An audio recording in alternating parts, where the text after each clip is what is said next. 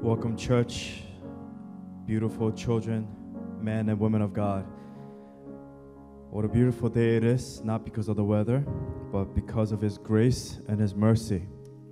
And now, as today marks the fifth Sunday of Lent, can we all come together and sing Nothing That Can Separate as a preparation for today's message? Now, as we sing this, remember this. Don't worry about what you are in your circumstance or what you have or what you don't have. It's not about what I have or what I don't have, for He gives and He takes away. But the goal is to praise His name.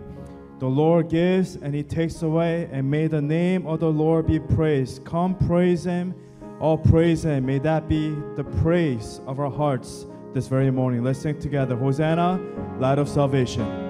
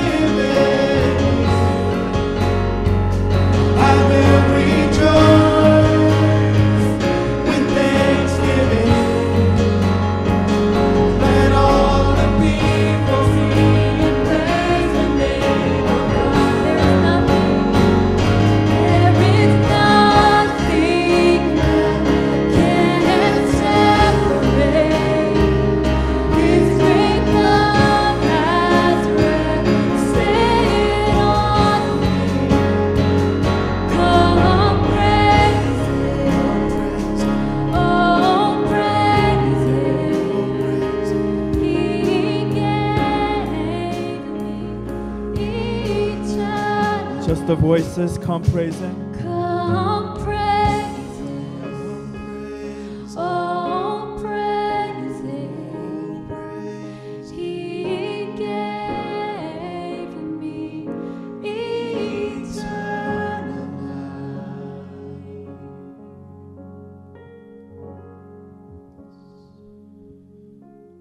You prepare a table, a feast before me. In the presence of my enemies, you anoint, honor my head with oil, and my cup overflows, meaning with blessings. My cup runs over. Heavenly Father, when we come before your holy presence, there's never where we lack, and there will always be left over. For God, you give us more than we ever need. So, God, we just want to praise you and worship you for the blessings that we have. It's not about what I have or what I don't have. It's not about my circumstances, but it's about my heart being in line with who you are and whose I am. So, God, we trust in who you are, and in who you are, you provide with everything that we need. Lord, there's never a time we lack anything. So, God, we praise you today.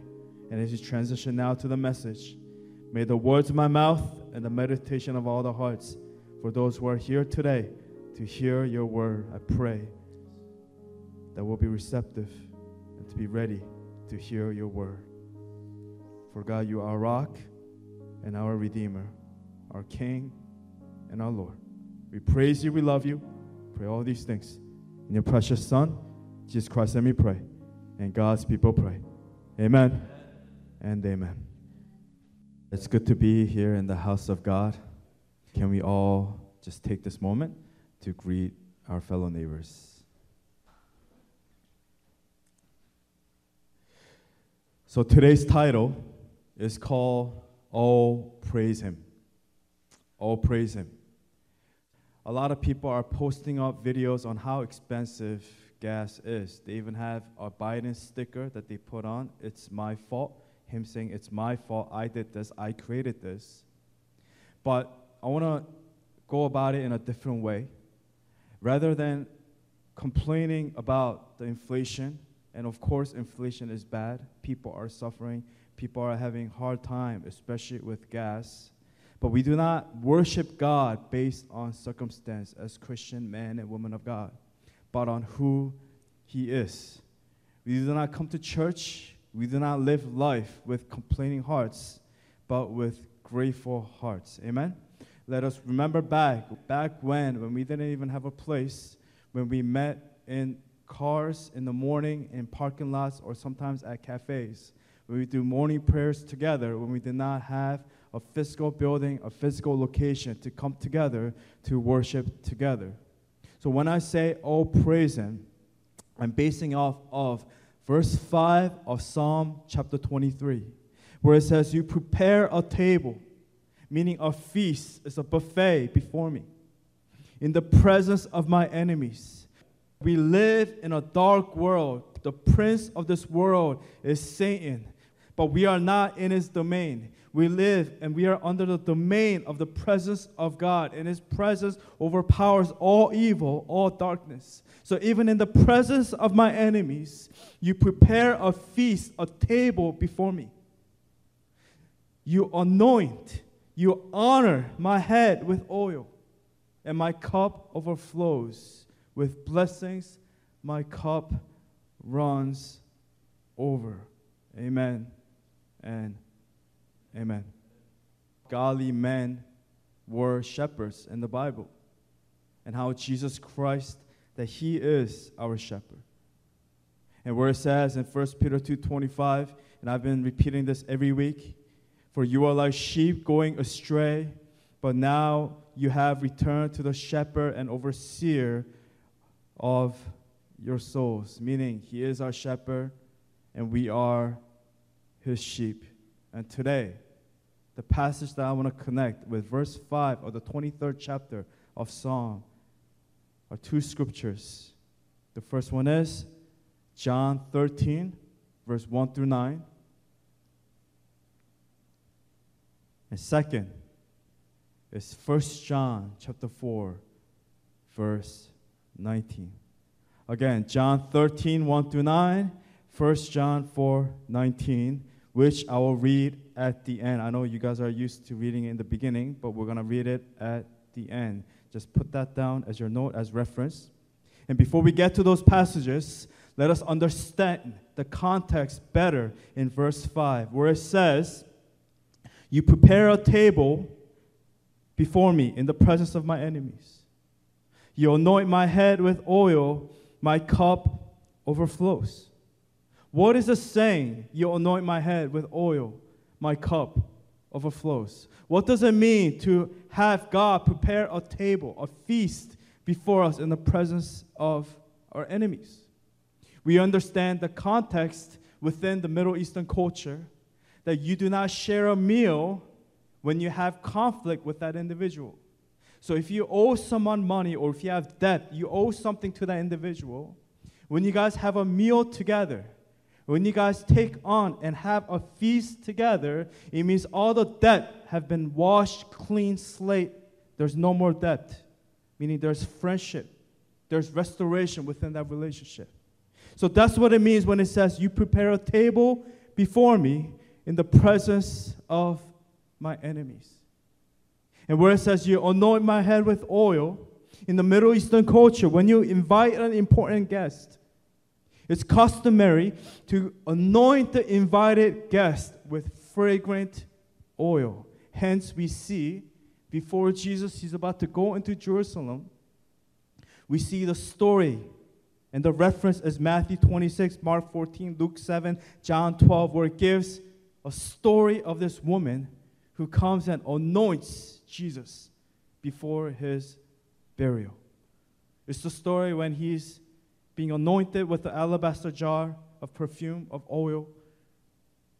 They come and they break themselves with tears, washing the feet of Jesus with her hair, anointing Jesus with the oil. And we see that this person recognized who Jesus was, how important this invited guest was. Where other men, they were just sitting and not doing anything. This individual recognized who Jesus was. Again, it's referenced Matthew 26, Mark 14, Luke 7, and John 12. But let me just go over two passages here within those four references. Let's start with Matthew chapter 26, verse 6 through 13. And the title says, Jesus anointed at Bethany.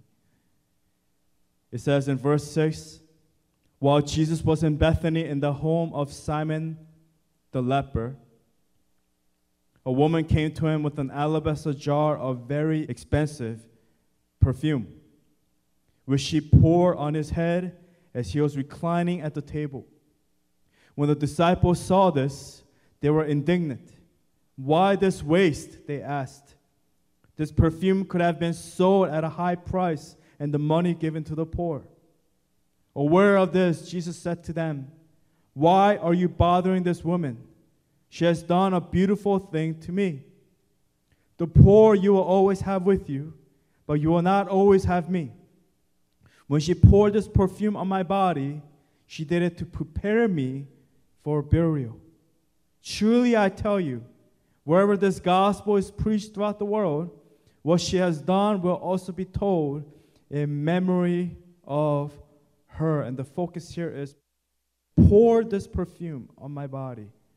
She did it to prepare me for burial. Let's go to the next story, Luke 7.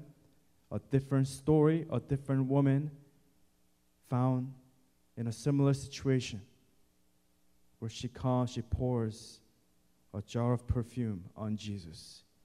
He says in verse 36 when one of the Pharisees invited Jesus to have dinner with him, he went to the Pharisee's house and reclined at the table. A woman in that town who lived a sinful life learned that she was eating at the Pharisee's house, so she came there with an alabaster jar of perfume. The difference here between Matthew 26 is that Jesus is at a house of Simon the leper. Simon the leper, a different individual. Here is a different person, different group of people, Pharisees. It says a sinful life, meaning she was most likely used to be a prostitute. Different circumstances, but very similar. And it says in verse 38 as she stood behind him at his feet, weeping, she began to wet his feet with her tears. Then she wiped them with her hair, kissed them, and poured perfume on them. When the Pharisee who had invited him saw this, he said to himself, If this man were a prophet, he would know who is touching him and what kind of woman she is, that she is a sinner. Jesus answered, Simon, I have something to tell you. Tell me, teacher, he said. Two people owed money to a certain moneylender. One owed him 500 denarii and the other 50. Neither of them had the money to pay him back. So he forgave the debts of both. Now, which of them will love him more? Simon replied, I suppose the one who had the bigger debt forgiven. You have judged correctly, Jesus said. Then he turned toward the woman and said to Simon, Do you see this woman? I came into your house. You did not give me any water for my feet, but she wet my feet with her tears and wiped them with her hair. You did not give me a kiss, but this woman from the time I entered has not stopped kissing my feet. You did not put oil on my head, but she has poured perfume on my feet. Therefore, I tell you, her many sins have been forgiven, as her great love has shown. But whoever has been forgiven, little loves little. Then Jesus said to her, Your sins are forgiven. The other guests began to say among themselves, Who is this who even forgives sins? Jesus said to the woman, Your faith has saved you. Go in peace. These women, they understood the times and understood who stood before them. The undisputed, the distinguished, one and only King, the Alpha, the Omega, the author and the perfecter of our faith. And here is a reality check. Not everyone will recognize Jesus. For Isaiah 53, it tells us in verse 1 and 3, and it's not on the screen. It says, Who has believed our message, and to whom has the arm of the Lord been revealed? He grew up before him like a tender shoot, and like a root out of dry ground. He had no beauty or majesty to attract us to him. Nothing in his appearance that we should desire him. He was despised and rejected by mankind, a man of suffering and familiar with pain, like one from whom people hide their faces. He was despised, and we held him in low esteem. And as followers of Jesus Christ, I pray today, I pray that we will recognize the season that we're in. May we recognize Jesus today. Palm Sunday is next week, which leads to the week of the Holy Week, where we prepare ourselves for Good Friday and for Easter.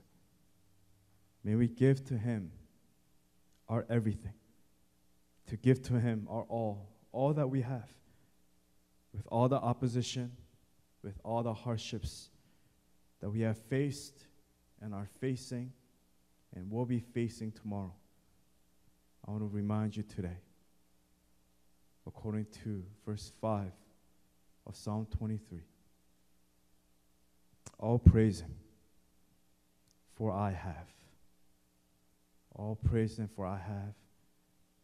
Leading to point number one the body of Christ.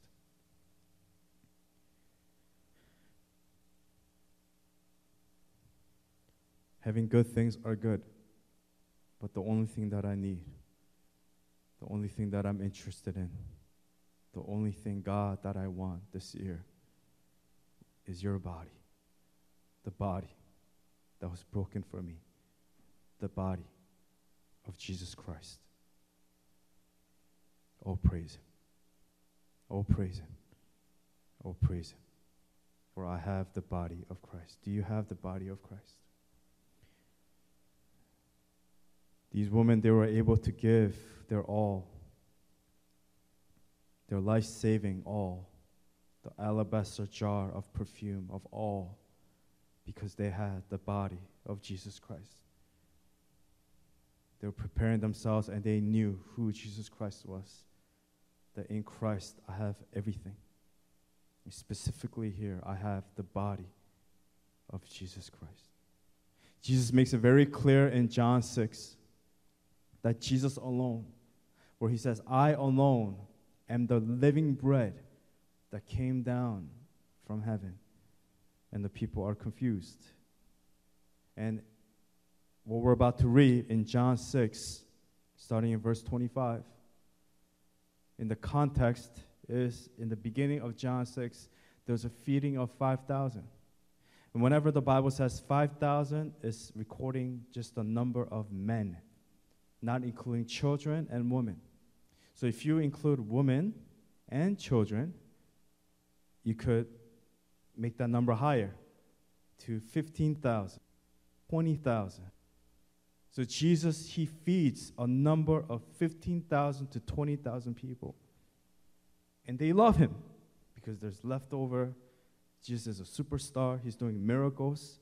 They have not seen a miracle like this ever before. And they love Jesus. They want to follow Jesus. And then later, in verse 25, when the crowd follows him, as groupies, they follow him.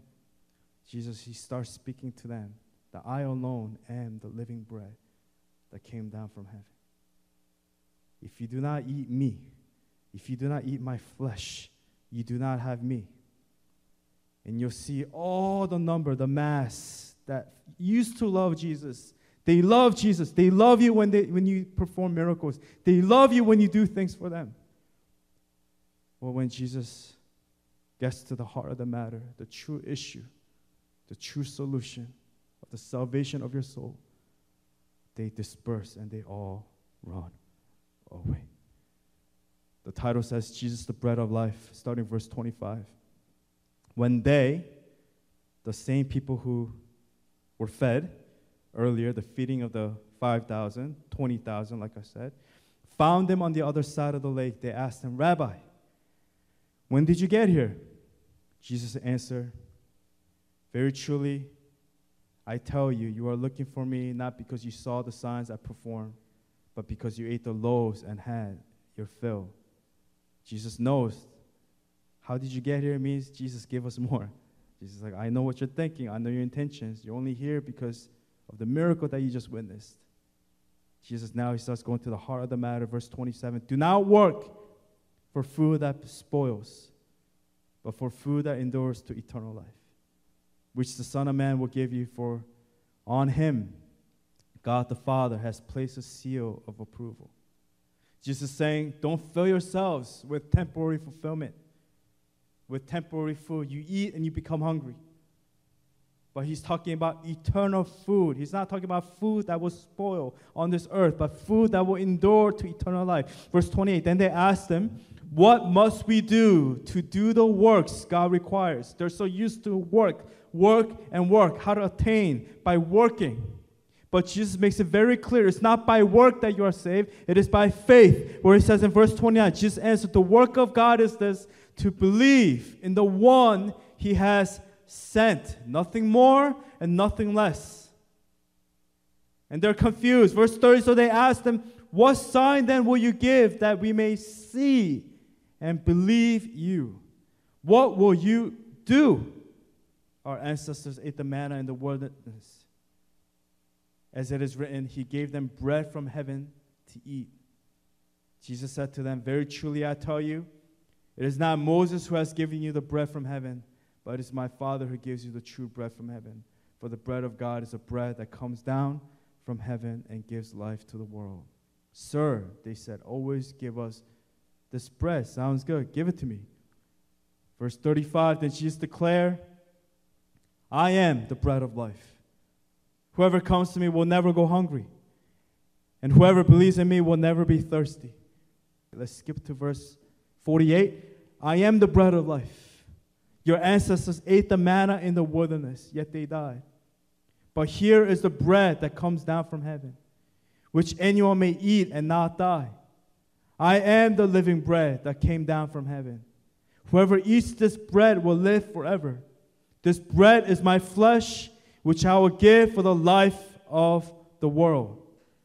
Then the Jews began to argue sharply among themselves How can this man give us his flesh to eat?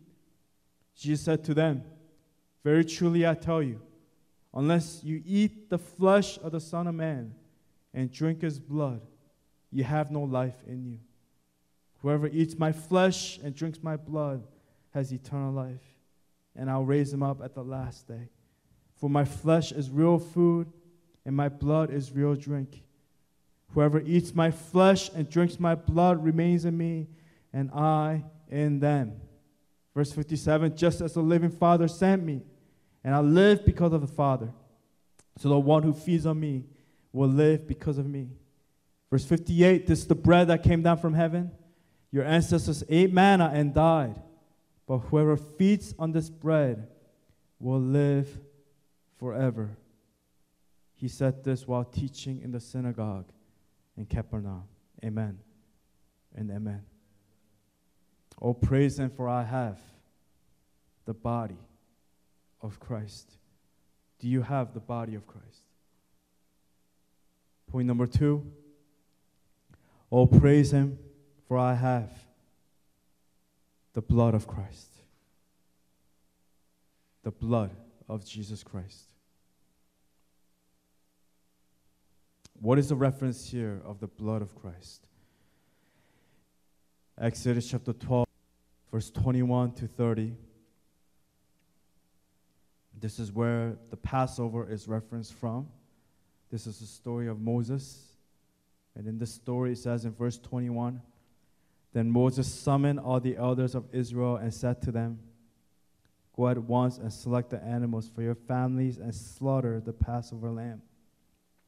Take a bunch of hyssop, dip it into the blood in the basin, and put some of the blood on the top and on both sides of the doorframe.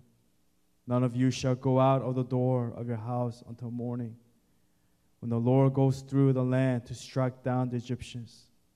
You will see the blood on the top and sides of the doorframe, and will pass over that doorway, and he will not permit the destroyer to enter your houses and strike you down. Skipping to verse 28.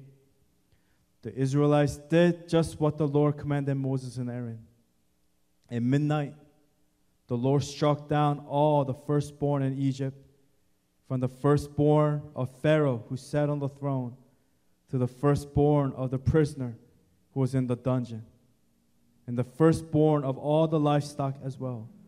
Pharaoh and all his officials and the Egyptians got up during the night. There was loud wailing in Egypt, for there was not a house without someone dead. Egypt represents those who reject Yahweh, who reject God. It's a symbol of the world, Egypt. It says there was wailing, loud wailing in Egypt, meaning when we live in the world and we live according to the standard of this world, there will be sadness, there will be defeat, there will be darkness, there will be depression, there will be not rejoicing, but loud wailing in Egypt. So the blood of Christ we see here is foretelling the story of the blood of Jesus Christ. It's talking about the blood of the Lamb, of what Jesus did on the cross for us. The spirit of death, it passed over the houses that had the blood of the Lamb. Whoever did not slaughter the Passover lamb, whoever did not have the blood and the top and both sides of the door frame, on the top, the sides of the door frame, the destroyer came and killed all the firstborn in Egypt. But for those who had, they were saved and they were rescued.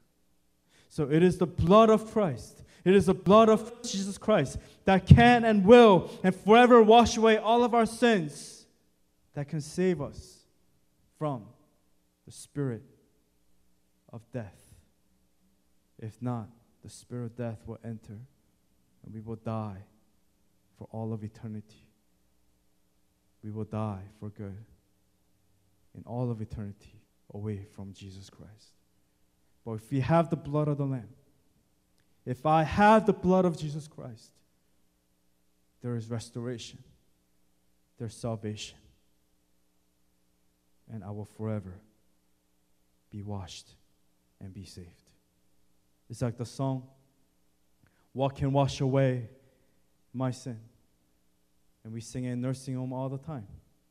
Right? Nothing but the blood of Jesus. What can make me whole again? Nothing but the blood of Jesus. Oh, precious is the flow that makes me white as snow. No other fount I know, nothing but the blood of Jesus. Why must we praise Him? For I have the body of Christ. for I have the blood of Christ. Where it says, You prepare a table, a feast before me in the presence of my enemies. You anoint, you honor my head with oil. My cup overflows. And Jesus completes this verse, verse 5 of Psalm 23, in John chapter 6.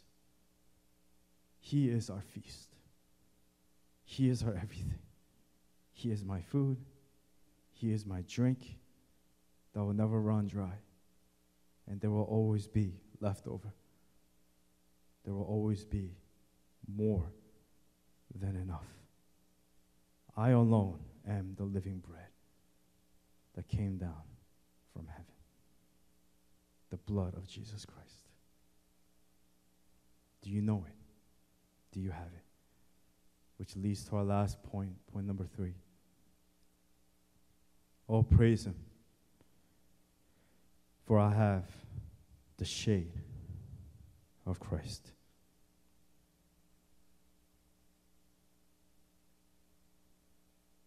I don't know how I used to live without sunglasses. Sunglasses bring shade and protection to the eyes. And when I say the shade of Christ, I'm talking about being under the shadow of his domain, being under the shadow of his wings, being under the domain of his presence, of his love. It's a shade of his protection. That's what I'm talking about. I'll praise him, for I have the shade of Christ. Remember last week in verse 4, we talked about even though I walk through the darkest valley, I will fear no evil, for you are with me.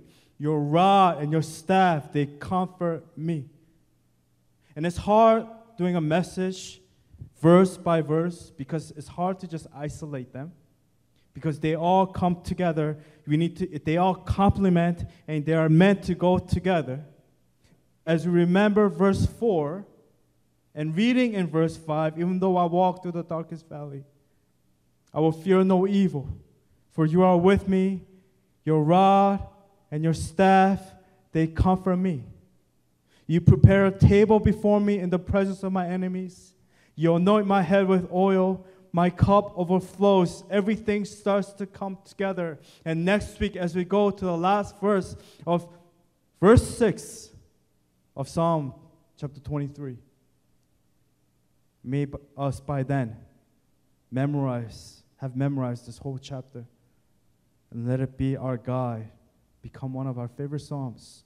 That when we go through hard times, that we remember who our Jesus is that He is our shepherd, and I lack nothing. When I say the shade of Christ, meaning under the shadow of His wings, being under the domain of His presence, is the greatest blessing of all. Because within His presence, within His shade, there is, letter A, His embrace. Letter B, His peace. Letter C, His hope. Letter D, His protection. E, His restoration. F, His redemption. G, His provision. H, His anointing. And lastly, letter I, His salvation his salvation. I am saved. Remember that. When you think of I, think of I am saved, not I robot, like Will Smith. He was on the news a lot this week, huh? iPhone, iPad, iPod. iPod are for you old school people. His salvation. I am saved.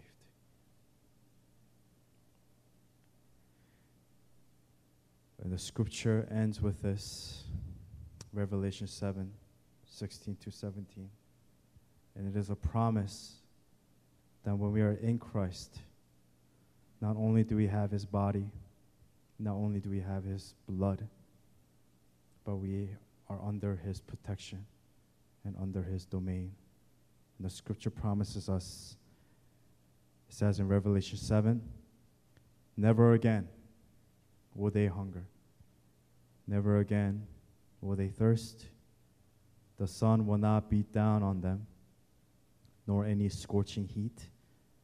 For the Lamb at the center of the throne will be their shepherd. He will lead them to springs of living water, and God will wipe away every tear from their eyes. Amen. And amen. I believe that this passage really completes this whole series of Psalm 23 that we're doing, where it ends with verse 17 For the Lamb at the center, which is Jesus Christ. Remember in Exodus, we talked about the blood of the Lamb? Everything is coming together, it's tying together now for the Lamb, and Jesus is the Lamb. He is the lion and the Lamb. For the Lamb at the center of the throne will be their shepherd. Jesus is our shepherd, according to Psalm 23. He will lead them, lead us to springs of living water from green pasture, and God will wipe away every tear from their eyes. Amen and amen. Closing with this. You know what makes this whole message, this whole theme of Psalm 23 so beautiful? Reminds us, number one, that Jesus is our shepherd. And number two, we lack nothing in Jesus Christ. That's it. Jesus is my shepherd, therefore I lack nothing. Wherever He leads me, wherever season or where I am in my life, what I have, what I don't have, He is my shepherd. I have everything I need. As long as I have His body, as long as I have His blood, I am under the shadow, under the shade of His protection in Jesus Christ. Nothing that the devil can throw, he can do. The lies and the whispers, the rumors of people, of evil people around you, it doesn't matter because you're protected in the presence of Jesus Christ. Everything that he gives us, it overflows. There's leftover. My cup will never remain empty. It will always be more than enough.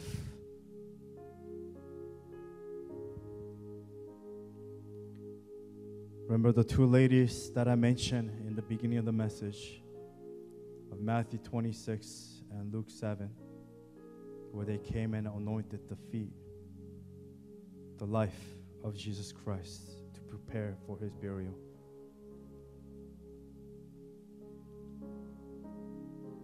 Now let's end with our main passage. Let's take a look at what Jesus he does for us in John 13 verse 1 through 9. This is what Jesus does. Verse 1 it says It was just before the Passover festival. Jesus knew that the hour had come for him to leave this world and go to the Father. Having loved his own who are in the world, he loved them to the end. The title is the infamous title Jesus washes his disciples'. Verse 2 The evening meal was in progress, and the devil had already prompted Judas, the son of Simon Iscariot, to betray Jesus. Jesus knew that the Father had put all things under his power, and that he had come from God and was returning to God. So he got up from the meal, took off his outer clothing, and wrapped a towel around his waist. After that, he poured water into a basin and began to wash his disciples' feet, drying them with a towel that was wrapped around them. He came to Simon Peter, who said to him, Lord, are you going to wash my feet? Jesus replied, You do not realize now what I am doing, but later you will understand. No, said Peter, you shall never wash my feet. Jesus answered, Unless I wash you, you have no part with me. Then, Lord, Simon Peter replied, Not just my feet, but my hands and my head as well. And our next main passage, let's all read together. Ready? One, two, three. We love him because he first loved us. What is my point here? Matthew 26, Luke 7. These women, they came and it looked like because of their act of faithfulness, Jesus therefore elevated them. But the truth and the reality is, Jesus had already saved them long before. It is Christ who saves us first, and it is within that overflow of the salvation that is found in Jesus Christ that we act and we behave and we give all that we have to our Lord Jesus Christ. Let us not forget that it was Christ who washed our feet. It was Christ that anointed us first. It was Christ that rescued us first when we were back orphans, lost out in the world. We love Him because He first loved us. It has nothing to do with us anointing the feet of Jesus. Rather, it has everything to do with Jesus anointing our dirty feet first. Will you recognize the King of Kings and the Lord of Lords this very morning? Will you remain blind forever? Will your eyes remain closed forever? The three saddest characters in the Bible number one, Pharaoh. Number two, Judas. Number three, the rich young man. May we never fall under that category. Any one of us can go in that direction the sin of apostasy. May we never get lost in our pride and get lost in this season. When you have the body of Christ, when you have the blood of Christ, you have the shade of His protection. And that is everything that you need. Nothing more, nothing less. May we declare, as Peter declared and as Martha declared, You are the Messiah, the Son of the living God, God's Messiah. Lord, to whom shall we go? You have the words of life. And as Martha said, Yes, Lord, I believe that you are the Messiah, the Son of God who is to come into the world. May we look to him and praise him, not for what I have, not for what I lack, but for who he is. So I want to invite the praise team to come up at this time. With our eyes closed,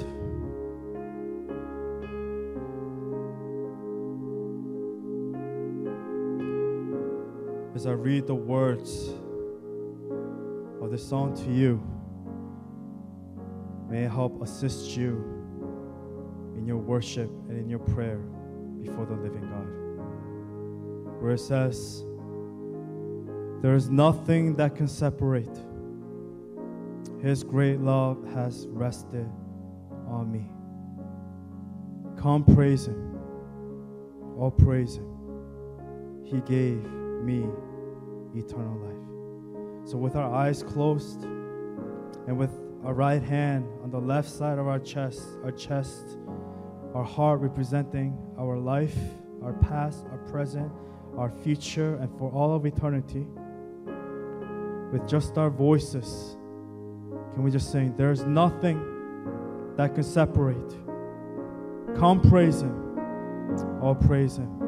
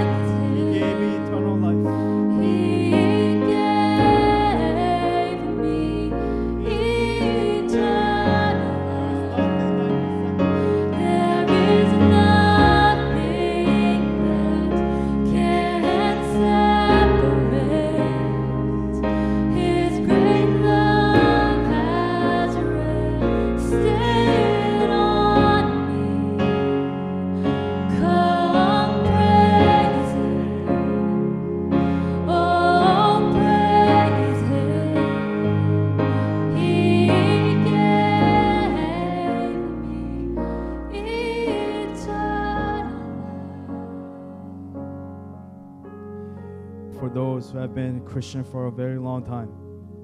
You have come to church for a very long time. And I'm afraid for you, and I'm afraid for us, and I'm afraid for myself. For we are losing the conviction of the Holy Spirit. Everything is shown according to the posture of our body, the attitude that is shown within our eyes, and what we show before the living God. When we're in the house of the Lord, even in our posture, even in our speech, even in our thoughts, it must have reverence before the living and the holy God. Remember what happened to Uzzah. Remember what happened to the Israelites when they took the throne of God, the presence of God, the ark of God lightly. We come to church tired, yawning, our feet up, crossed, casual, lean back, as if we're in our living room watching TV. Everything that we do is a reflection of our heart and what is seen within. So, as we sing this one more time, as we remember the title, All Praise may we make this the cry and the genuine cry of our hearts. And may we not let this moment pass by. May we not become like Pharaoh, too blind, too proud, where his heart becomes hardened to the point where God he allows his heart to become hardened or become like Judas, full of greed, full of blindness, full of hypocrisy, looking holier than thou. Oh, if only this alabaster jar was sold and sold so that we can be used for the poor. Oh, how corrupted his heart was. He did not see. He was blind. He did not understand who Jesus Christ was. That he is more than enough. That he is our food. He is our portion. He is my drink. He is my all in all. That he gives everything more than enough. That there will always be left over. Will we not become like the young rich man, choosing the world, the desires of the riches of this world, not being able to give up and surrendering their all to Jesus Christ? As we sing this one more time, may it be a time of deep reflection. Do not take this lightly. I take this very seriously, as if we're in a car crash and the car is about to burn. Will you sit there and just because I have escaped, your family members are in that car with you, your friends are in the car with you, they're stuck within the door with the seatbelt? Will you just sit there and watch them die as the car is about to blow up? Will you just watch them as they're drifting into the ocean, drowning, crying out? Will you just sit there lightly just because you have tomorrow? You lie to yourself and you believe that tomorrow is promised to you when tomorrow is not guaranteed to any one of us. Take this moment seriously. Take this time seriously. May you turn back to the Lord and praise Him from the bottom of your heart. Do not take this lightly. May we take this moment and thank God for this time that He has given us. Lord, thank you, God, that you bring me conviction. Others may say I'm being extreme, but Lord, this is the reality of the world. The devil saying he wants to blind us into believing that tomorrow is promised because of the youth and the health that we have. Oh, what a lie it is. Tomorrow is not promised, tomorrow is not guaranteed. May you turn to the Lord today. Turn to Him. The time of you wandering, the time of you compromising, you've done it enough. It is enough. It is time to turn to the Lord with humility and with repentance. Turn to Him with thanksgiving. Turn to Him with gratitude. Turn to Him in your posture. Worship Him with your hands. Worship Him with your lips. Worship Him with your heart. Give Him your everything with your heart, soul, mind, and strength.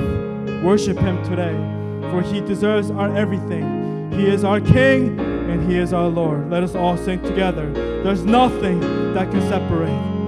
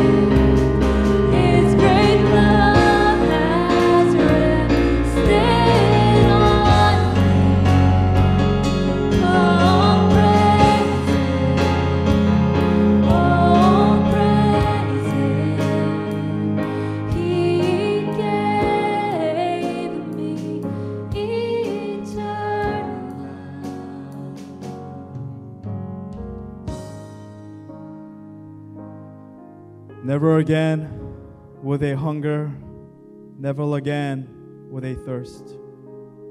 The sun will not beat down on them, nor any scorching heat. For the Lamb at the center of the throne will be their shepherd.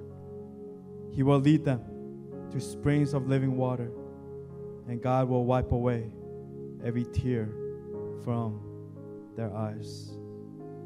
Lord, we turn to you with thanksgiving.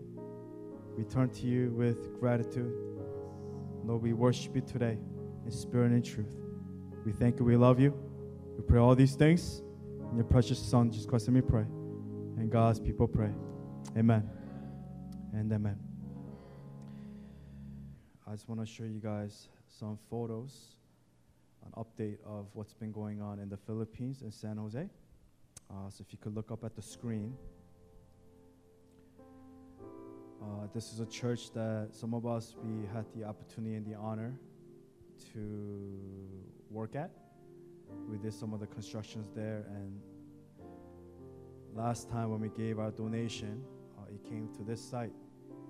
For the people who were here in the first mission trip, this was a site. I don't know if you remember, Brother Enrico. They said that this is the site where we're going to build a church. And it's been many years now, and you can see that it's almost completed and you'll see people having worship. And what makes this area very special was that when they first came to this area, San Jose was an area where, because of the huge typhoon uh, that they had, all the people lost their homes and everything. The government brought the people who lost everything to this place, to this location. They had no access to water. The ground was, when I first visited, was full of dirt. It was not finished but now it is finished. Cars are able to travel, and you see the growth of these people, not just physically, because when I saw them, they were little kids, little babies. Now they're teenagers and all grown. And you can see the beauty of God's work being done in their lives through small group, through worship, through the message. And what we donate, what we give, it is never in vain. What God takes from us, for he can't take, for it already belongs to him. It already belongs to him. We cannot give to him what is already his. But we give, it is a test that God gives us. Are we going to trust our riches? Are we going to hold on to our riches? Are we going to give to God according to what is already his? Will we be faithful in your giving? Will we be faithful in your pursuit after missions? We may not be there physically, but we can support financially and spiritually by praying for them. I'm constantly in contact with Pastor Rolex, and he's been going through hard times, lost many members, and churches all around the world are suffering. I don't know if you guys are understand that or understanding this. Do not live in a bubble of America and the comfort of the walls and the roof that we have. People all around the world overseas, they're suffering and they're having difficulties, especially with the government. And because the world is so anti God, it is anti Christ. We need to keep pursuing and being faithful in our giving, in our praying, in our giving to missions. I pray that you be encouraged through these photos and be reminded of God's goodness in our lives. So when we give, may we give out of the generosity of our heart. For what we have is a blessing from God. Remember back when, when you were looking for a job. Remember back when, when you didn't have much. But now that you have a job, now that you have a career, now that you have some in your resources, you think that this is mine, it belongs to me. Yes, it is yours. Of course, it is yours. But God, it is God's. For He gives and He takes away. Everything belongs to Him. So may we, from the overflow, because He first loved us, out of the overflow of the love that we have received, may we give to Him. With that, let's stand to our feet. And before our benediction, let's sing the path of life in Jesus as our closing song. May you be blessed this week and be encouraged in this new week that is coming ahead. The